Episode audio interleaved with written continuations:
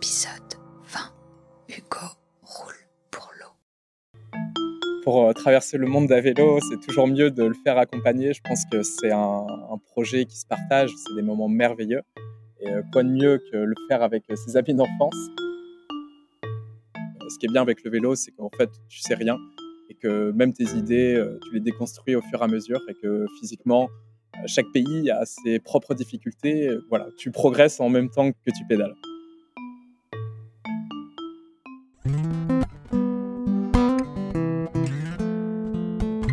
Savez-vous qu'il faut 500 litres d'eau pour produire un avocat?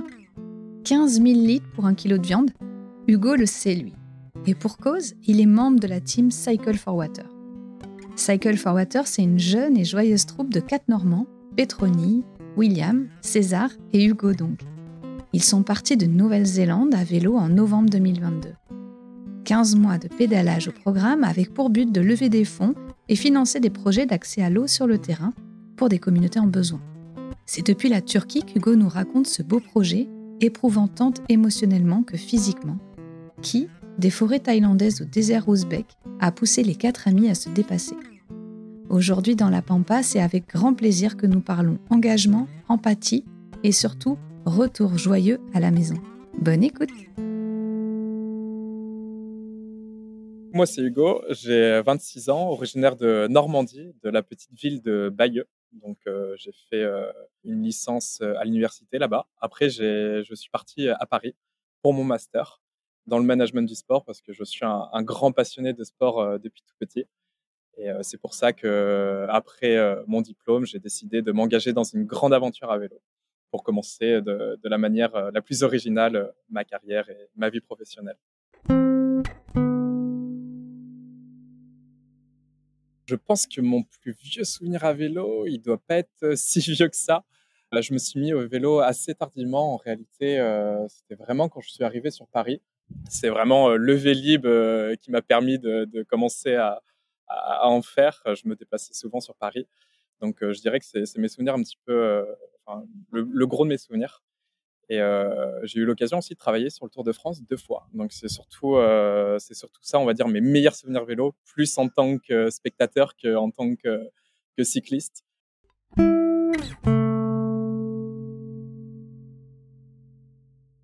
J'ai découvert le voyage à vélo, c'était euh, bah, lors de mon arrivée à Paris. Donc en master management du sport, il y avait beaucoup de sportifs un petit peu de tous les horizons.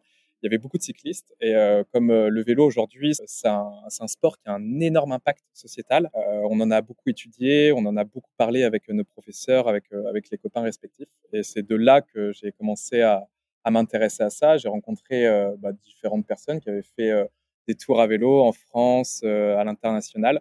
Et c'est comme ça que bah, j'ai appris que, que c'était faisable. Pour moi, dans mon imaginaire, ça a toujours été euh, un peu le rêve par excellence, sans pour autant me projeter. Je me suis jamais dit que j'allais en faire un. J'ai eu l'opportunité, en tout cas, euh, vers la fin de mes études. Et euh, quand ça s'est concrétisé, je me suis dit, OK, bon, bah, je, je me lance et c'est mon tour.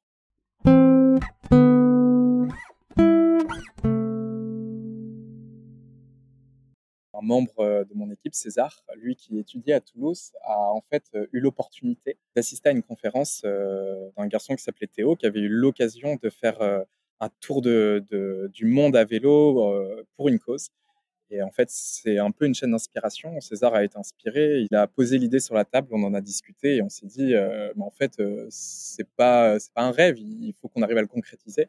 Et on a commencé à y réfléchir. Au début, c'est vrai que ça paraissait encore un peu lointain quand on s'engage dans un tour du monde à vélo, ça se prépare et euh, généralement on y pense des années, des années. Et euh, nous, c'est vraiment venu comme ça euh, sur la table, un petit peu venu de nulle part. Et on a été très vite pris dans ce dynamisme et, et c'est pour ça qu'on a commencé à travailler un projet. On a voulu partir pour s'engager avant tout, pour parler de quelque chose d'important. Et tout naturellement, l'eau nous est apparue comme la cause la plus importante. C'est lié à tous les pans de la société, l'industrie, l'énergie, l'éducation, le social, le politique. L'eau, c'est vraiment au centre de tout. C'est ce qu'on essaye de véhiculer. Et on a vraiment tant à apprendre de- des, cultures, de leur gestion de l'eau à travers le monde. Et c'est pour ça qu'on a voulu s'engager pour cette cause.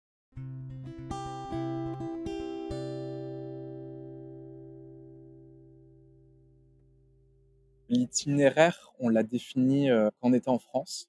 On s'est dit, bah, quitte à faire un projet complètement fou, autant faire un itinéraire complètement fou. Du coup, c'est pour ça qu'on a choisi la Nouvelle-Zélande. En fait, c'est l'autre bout du monde. C'est vraiment le point le plus éloigné de la Normandie. Donc, on s'est dit, bah, autant partir par là-bas. Et sachant que notre projet aussi, il est axé autour de l'eau. Il y a des problématiques qui sont très intéressantes là-bas. Quand on est parti, c'était d'ailleurs les élections politiques et l'eau était au centre des débats. Donc on s'est dit c'est aussi une bonne occasion d'y aller. La première idée c'était de partir de France et on s'est dit en fait pourquoi pas faire le retour en France et le fait de se rapprocher on va dire petit à petit de, notre maison, de, notre foyer, c'est encore plus encourageant et ça met une, autre dynamisme au projet. Et c'est pour ça qu'on a décidé de partir de Nouvelle-Zélande traverser le monde à vélo, c'est toujours mieux de le faire accompagner. Je pense que c'est un, projet qui se partage, c'est des moments merveilleux. Et euh, quoi de mieux que le faire avec euh, ses amis d'enfance? Moi, j'ai la chance euh, bah, de faire Nouvelle-Zélande-France pendant 16 mois avec bah, mes amis de Normandie. On est pour autant issus de milieux différents. On a grandi ensemble dans la même ville. et encore, on n'était pas au même collège. On, se voyait le week-end après les cours. On est tous les quatre partis, chacun de notre côté nos études respectifs. Moi, j'ai fait ça dans le sport. Euh, Petroni, elle a été dans l'agriculture. César et William ont fait une école de commerce. Et euh, bah, quand César a apporté l'idée, au début, il m'a proposé à moi. Je me suis dit, ouais, on, allez, on va se lancer, on, va le faire. Et on a proposé à William. Euh, Petroni en, en, a entendu parler, on en a discuté avec elle et elle s'est dit, mais en fait, moi aussi, je veux faire partie de l'aventure. Et c'est comme ça que s'est formée notre équipe. Euh, en plus, ça, concordait plutôt bien parce qu'on venait de finir nos études tous les quatre euh, en même temps. Et on avait tous les quatre envie aussi de s'engager, euh, de se lancer de manière originale dans la vie d'après. Et c'est comme ça que s'est formée l'équipe et qu'on a commencé à travailler le projet tous ensemble.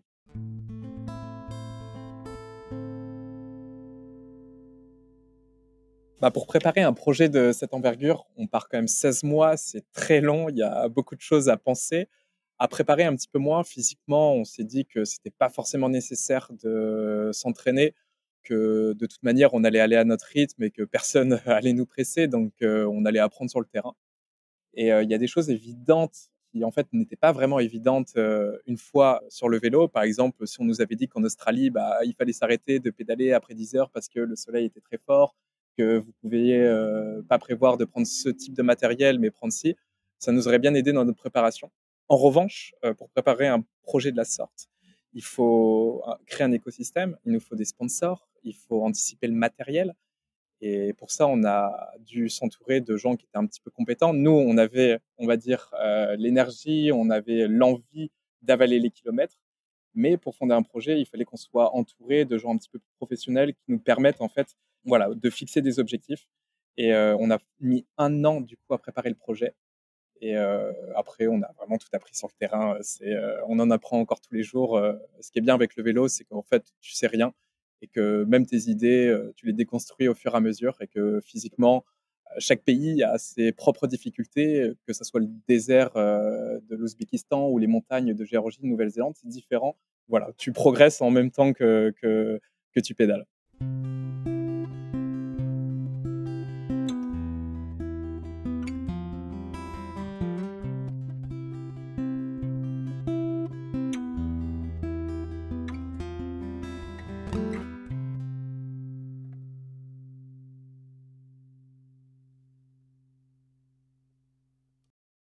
A mis un an à préparer le projet et c'est vrai que j'avais énormément d'excitation. C'était gratifiant. Je voyais mes amis, euh, ma famille qui étaient vraiment derrière moi et euh, je ressentais vraiment des émotions euh, super fortes.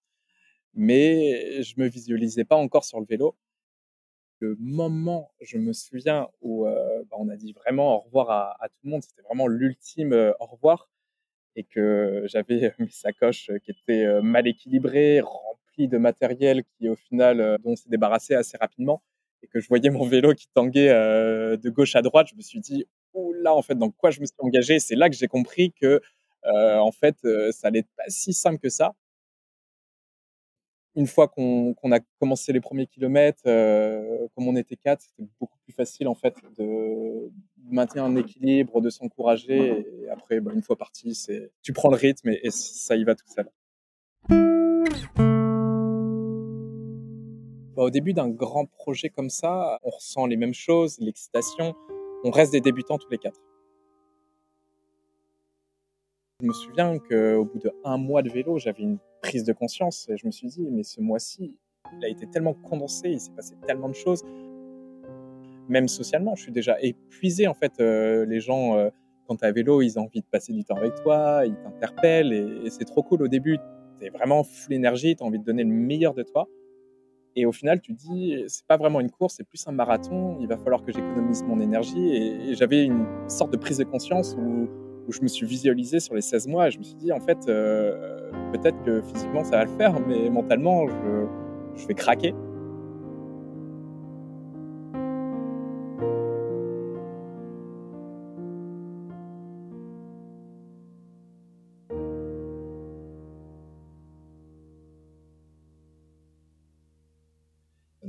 À nous, ça a été de lever des fonds avec une campagne de crowdfunding et de s'insérer dans des projets qui étaient déjà mis en place par des ONG. Pourquoi? Parce que ces ONG-là, elles connaissaient déjà les problématiques du terrain, elles connaissent les communautés, elles savent comment faire.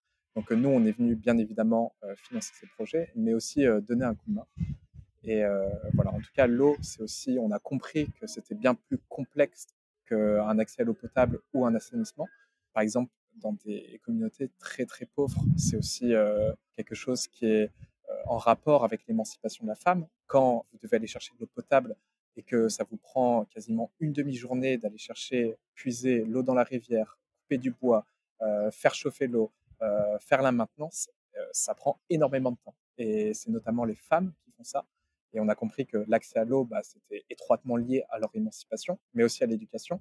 Quand on est allé, par exemple, dans des écoles au Cambodge qui n'ont pas d'accès à l'eau potable, euh, c'est difficile pour les enfants de pouvoir euh, suivre de la meilleure des manières, d'être concentrés quand bah, juste tu suffoques dans des classes euh, humides, super chaudes, sans eau potable. Donc c'est pour ça qu'en fait, on est parti aider ces populations en stress hydrique et qu'on a travaillé avec des ONG locales qui connaissent les problématiques du terrain pour leur venir en aide et essayer d'améliorer leurs conditions de vie.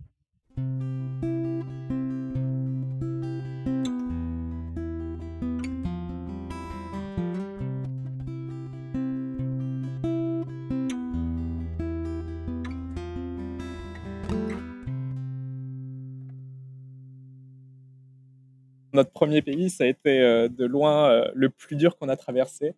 La Nouvelle-Zélande, euh, c'est les montagnes, c'est la Normandie à l'échelle d'un pays avec les montagnes en plus.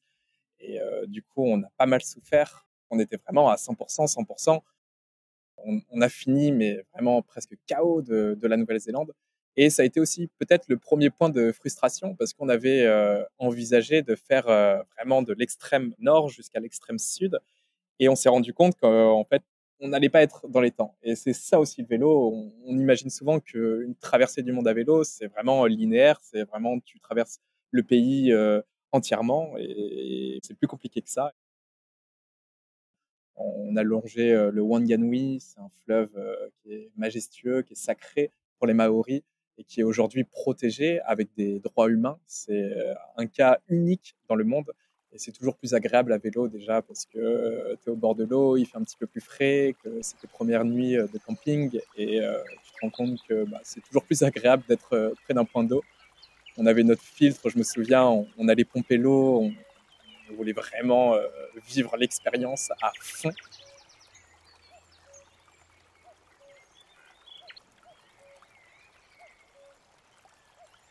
C'est le fleuve sacré des Maoris, les Maoris qui est le peuple originel euh, de la Nouvelle-Zélande. C'était super intéressant de, comprendre leur attache à, la terre, à la nature. Ça nous a rappelé pourquoi euh, c'était important de préserver son environnement et notamment les cours d'eau.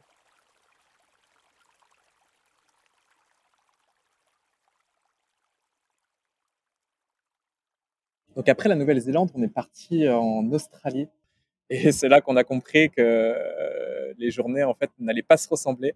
On arrivait, on était en janvier, c'était euh, le pic de chaleur en été, et euh, juste tu mourais de chaud et t'exposer au soleil comme ça, c'est dangereux pour ta peau. Et du coup, on a dû s'adapter. On a dû se lever au même moment que le soleil. Donc, on se levait vers 4h, 4h30 du, du matin. On partait vers 5h. On rentrait nos 70-80 km la matinée et on s'arrêtait de pédaler vers, vers 10h, 10h30 du matin parce que bah, juste, c'était pas possible, c'était étouffant. Et ça, c'est la première chose qui nous a, qui nous a percuté là-bas. Il y avait une faune, l'Australie, c'est bien connu pour, pour ses serpents, ses araignées, ça va, on n'a pas été mordu, mais en tout cas, on, les a vus et, et c'est pas toujours rassurant quand on campe mais c'était vraiment un pays euh, exceptionnel. Pour dormir le soir, ça varie en fonction euh, des pays, en fonction des communautés aussi. Euh, par exemple, en Australie, c'était juste exceptionnel de pouvoir se réveiller en face de la mer et c'est assez simple aussi de pouvoir poser sa tente. Et généralement, on, dormait dans les parcs publics ou alors on demandait un bout de jardin à des habitants et ils disaient toujours oui avec plaisir. En Asie, par exemple, c'était un petit peu plus compliqué. Asie du Sud-Est, on était sur un climat assez humide, assez chaud. Et c'est assez pollué aussi hors des sentiers battus. Et c'est moins évident de trouver un endroit pour poser sa tente. heureusement, on peut trouver des nuits d'hôtel qui sont vraiment pas très chères, à moins de 2 euros. Donc, on se débrouillait toujours pour avoir un toit. Je me souviens d'un accueil, c'était assez rigolo on était très en difficulté. On était dans le désert du Kazakhstan. Il ventait, c'était terrible et il faisait vraiment très froid. On n'en pouvait plus. Et on a eu la chance de tomber sur Kinjubai, un, local. Je pense que c'était le, seul, la seule personne avec sa famille qui vivait au milieu du désert et qui nous a vus en détresse au bord de la route. Il était dans sa petite voiture, c'était un petit camion d'ambulance, et il nous a interpellés. Il nous a dit bah, Venez chez moi, en langage des signes, bien sûr. Donc, euh, il nous a escortés jusqu'à chez lui. On est sorti, euh, on va dire, euh, de la grande route. On est arrivé chez lui. Bah, juste à ce moment-là, il y avait une énorme tempête. Donc, on est resté deux, trois jours stationné chez lui. Et c'était assez rigolo parce qu'on a passé trois jours côte côte à, rigoler, à, essayer de discuter, mais on n'avait pas de traduction. on buvait le thé toute la journée. C'était vraiment loin des standards de, de ce qu'on avait pu connaître précédemment.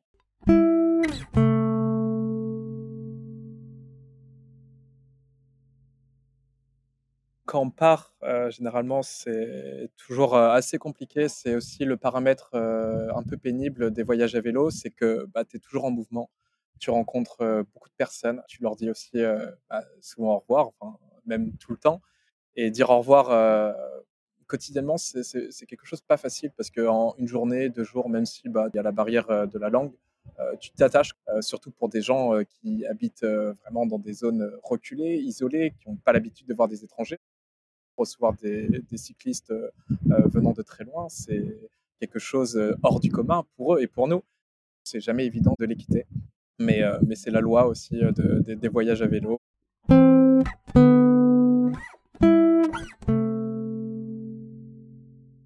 En Asie, c'était assez rigolo. Il y avait une certaine constance.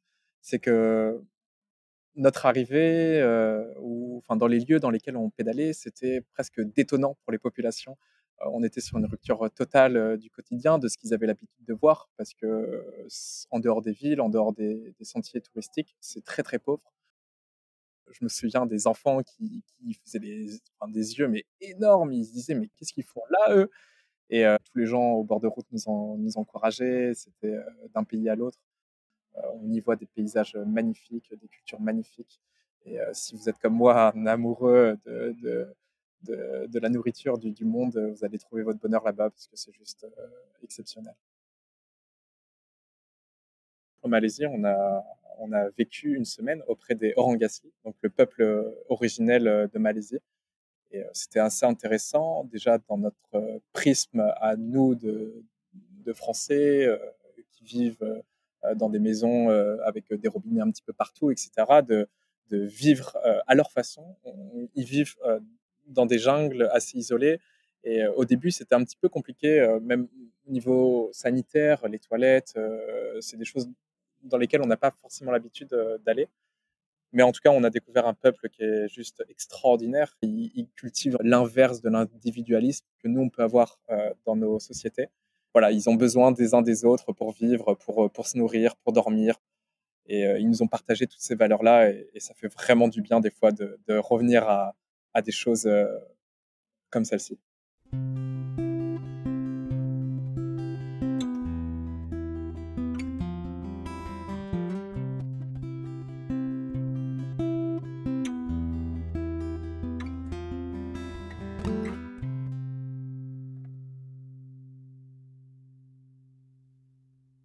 L'Asie, ça a été notre première mission sur le terrain. Euh, direct après euh, l'Australie, on est arrivé en Indonésie et sur l'île de Flores, une toute petite île euh, isolée, peu touristique, voire quasiment pas touristique. Et on a fait notre première mission au village de Nangé. Et ça a été bah, le premier choc en fait. on a été hébergés dans des familles. Donc je me souviens, Petro et César étaient tous les deux hébergés dans une maison et il fallait qu'ils fassent croire qu'ils étaient mariés pour euh, qu'on les accepte tous les deux sous le même toit. Euh, moi, j'étais avec William, euh, on dormait sur une planche de bois et on était dans des conditions assez précaires. Les journées commençaient à, 5 heures du matin, se terminaient à 1 heure. On, était tous assis en fait le soir ensemble, on buvait de la de l'alcool local, on faisait la fête. Enfin, c'était vraiment détonnant pour eux et pour nous. Et c'était une expérience humaine extraordinaire. Et ça a été bah, du coup le, voilà, le premier gros choc de l'aventure.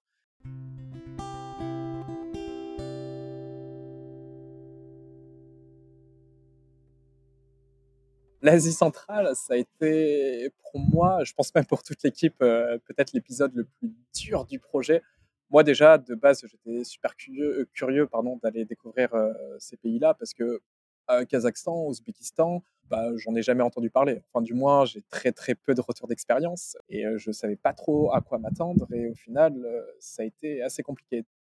Déjà, en termes d'environnement, on a fait deux déserts. On a fait 700 km de désert en Ouzbékistan. On a fait un désert au Kazakhstan qu'on a dû raccourcir à cause des intempéries. On avait un, vent monstrueux en face. On n'avançait plus, c'était terrible. Et c'était un petit peu plus compliqué.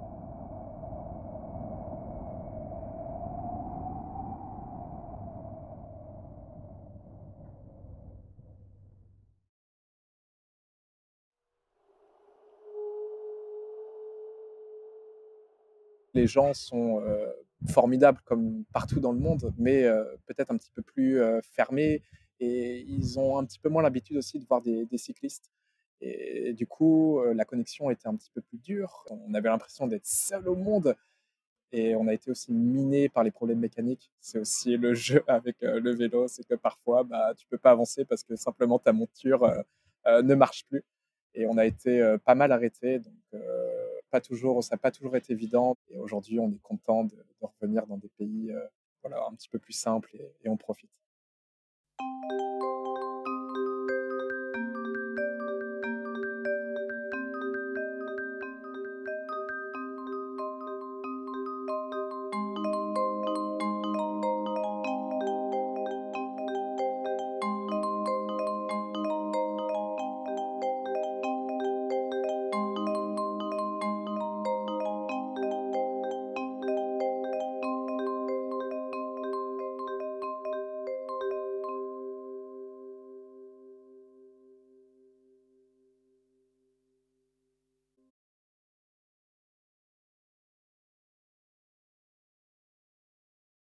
La plus dure, c'est la chose euh, à laquelle tu es le moins préparé.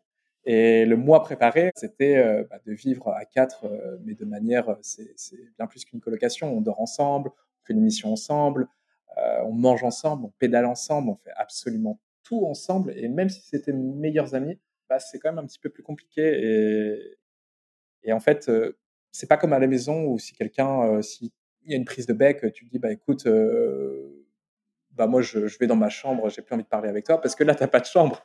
Et, moi je sais qu'en l'occurrence j'ai dû beaucoup me remettre en question, j'ai dû, faire euh, vraiment un voyage introspectif.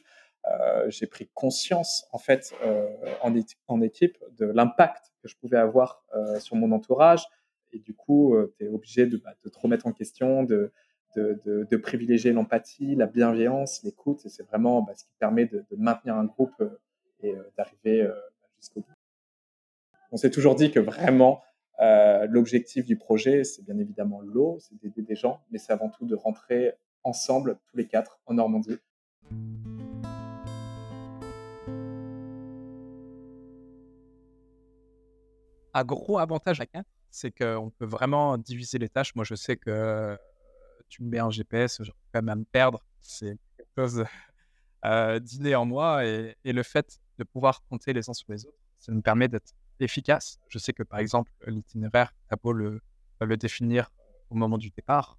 Dans les faits, ça ne se passe pas vraiment comme tu l'as défini.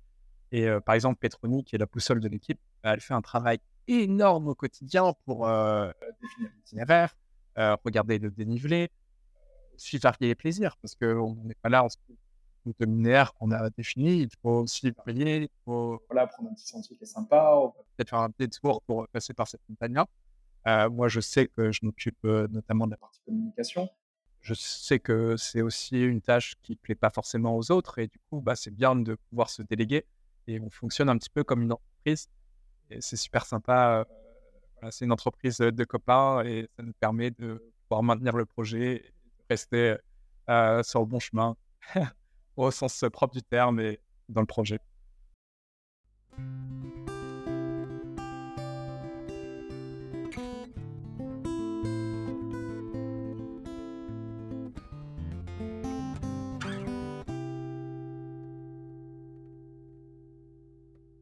Donc, on arrive sur la fin du Kazakhstan. On voulait initialement traverser l'Azerbaïdjan. Malheureusement, c'est une région du monde où il y a pas mal de conflits géopolitiques. Et du jour au lendemain, les frontières peuvent fermer. Ce qui s'est passé en Azerbaïdjan, donc ça a été en plus difficile de contourner. Donc, on est directement arrivé à Tbilissi, en Géorgie. C'est quand même plutôt une bonne option parce que la Géorgie, c'est juste exceptionnel. C'est un pays dont on m'avait dit beaucoup de bien et j'ai pas été déçu. On a même roulé avec les vélos dans 10 cm de neige. C'était vraiment du n'importe quoi. On a dû se faire escorter par un camion. Et en tout cas, c'était euh, vraiment que du plaisir. Ça fait un an qu'on était sur les routes. Et au bout d'un an, voilà, tu as aussi envie de, lâcher un petit peu prise. On a beaucoup, beaucoup donné. Et c'était avant tout un tour du monde à vélo. Généralement, on tourne autour de 80 km par jour. Là, on était sur du 50. On s'en fichait, en fait. Ce qu'on voulait, c'était euh, bah, gagner une heure de sommeil, s'arrêter dans les petits restaurants sympas, discuter avec les gens, prendre un petit café. Et c'est aussi ça l'aventure, c'est prendre son temps. actuellement, on est en Turquie.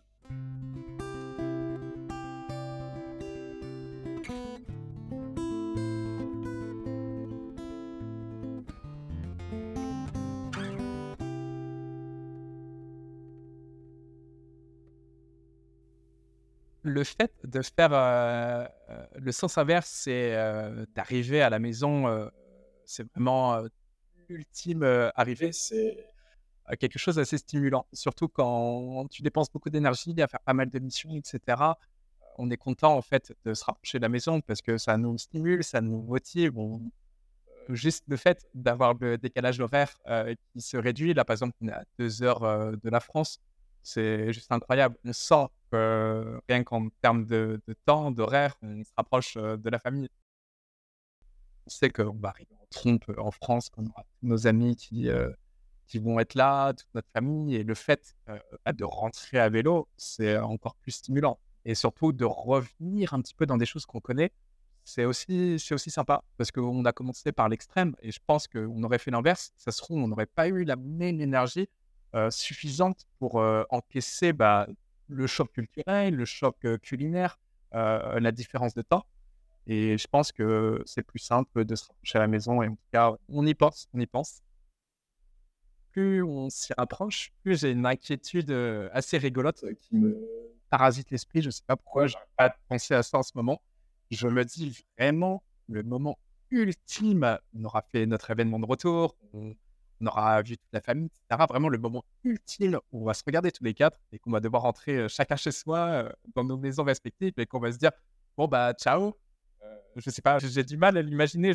J'arrête pas de me dire mais c'est pas possible, ça peut pas, peut pas se finir comme ça. Et je sais pas, je n'arrête pas de penser à ça. ça. À la fois ça me fait rigoler, à la fois ça me rend un petit peu nostalgique.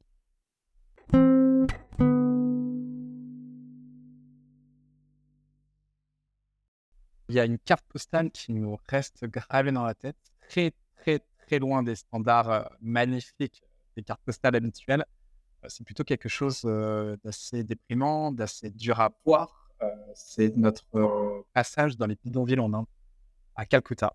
je ne sais pas pourquoi, enfin si je sais pourquoi, ça reste gravé dans ma tête. Ça a été super dur de voir des gens vivre dans ces conditions-là. Moi, je ne pouvais pas m'empêcher de me dire que la vie, c'est vraiment une loterie. Que ces gens-là, bah, quand tu les vois en personne et pas dans les manuels scolaires ou dans Slumdog Millionnaire, tu me dis, bah, ils méritent pas moins que toi. Et la vie, c'est vraiment, c'est vraiment une loterie. Ils ont tiré le mauvais sort.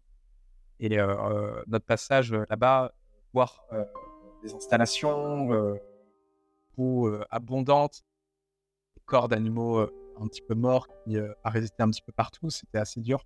On a vu des familles qui vivaient à 10 dans moins de 5 mètres carrés, des familles de 4 qui vivaient moins de 2 mètres carrés. On a vu des images assez dures. Et en tout cas, moi, c'est vraiment ce qui me reste gravé en mémoire. Et ça va être difficile de sortir ça de ma tête.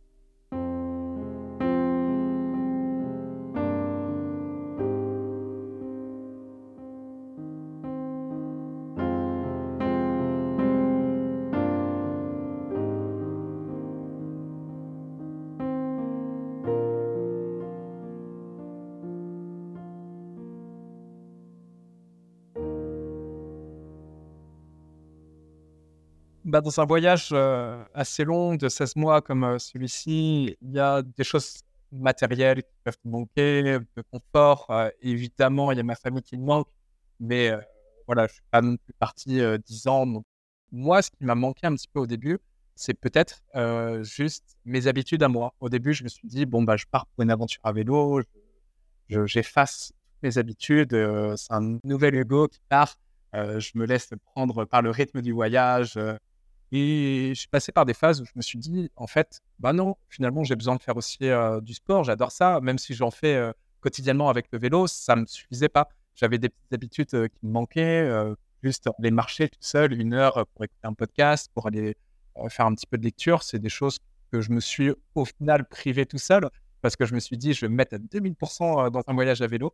Voilà, en fait, je me suis juste rappelé ce que j'aimais et c'est important de les garder parce que as beau être en groupe, si tu gardes pas ces petites choses qui te tiennent à cœur, au final, tu peux très vite faire un burn-out ou, être assez, assez vite sous pression. Donc, c'est ces toutes petites habitudes qui, qui, qui, me manquent et, je suis content de, de, pouvoir les reprendre en France une fois qu'on aura fini le projet.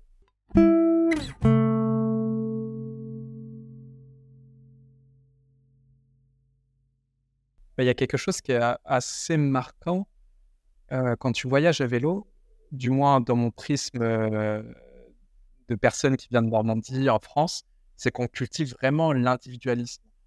On n'a pas besoin de connaître le boulanger pour acheter du pain. notre assiette alimentaire vient des supermarchés. J'ai pas besoin d'être en famille tous les week-ends pour pouvoir subvenir à mes besoins.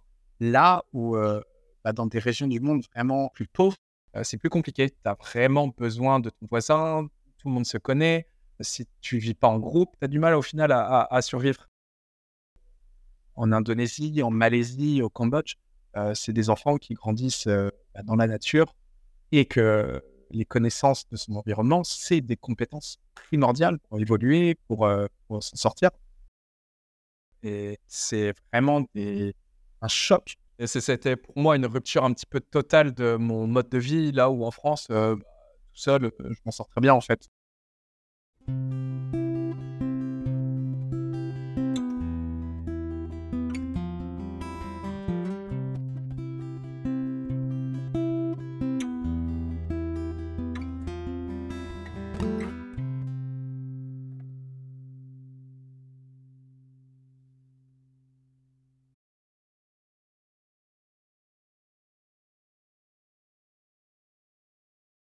Un an de, projet, j'ai l'impression de mieux comprendre l'impact que moi j'ai en tant qu'individu sur les gens qui m'entourent.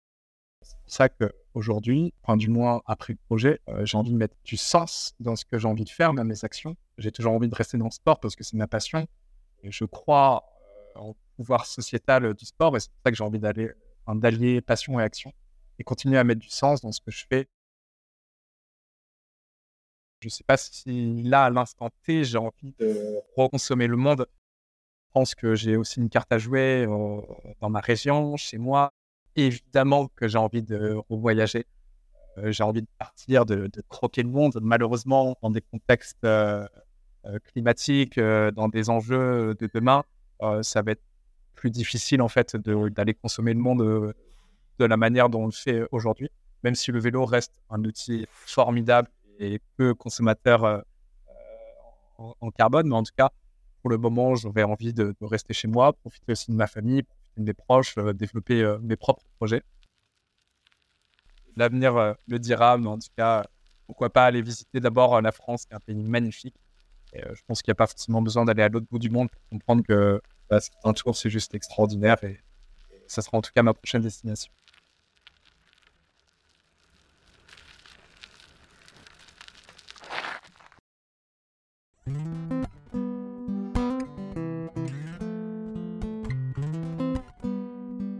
La Pampa épisode 20, c'est déjà terminé. J'espère que cet épisode vous a plu. Si oui, mettez des étoiles dans ma vie en vous abonnant au podcast et en abonnant vos proches, en me mettant un petit commentaire 5 étoiles et en me suivant sur Instagram at sopampastique. Merci énormément à Hugo pour ta patience et ta disponibilité, et bien sûr merci pour l'émotion des bidonvilles. Cycle for Water est un magnifique projet que vous pouvez retrouver sur Instagram ou sur leur site internet cycleforwater.fr. Tout est dans la bio de cet épisode. La musique de cet épisode est toujours de mon ami et grand soutien Cédric Clavel. Avant de vous laisser, je voulais vous informer que j'ai ouvert une cagnotte Tipeee dont vous trouverez le lien dans la bio de l'épisode. Comme vous le savez peut-être, j'ai créé la Pampa depuis trois ans déjà et avec mes petites mains. Alors tout soutien de votre part sera vraiment le bienvenu pour pourquoi pas un peu d'aide au quotidien. Pour ma part, je vous retrouve dans un mois avec un nouvel épisode passionnant de la Pampa. À toutes!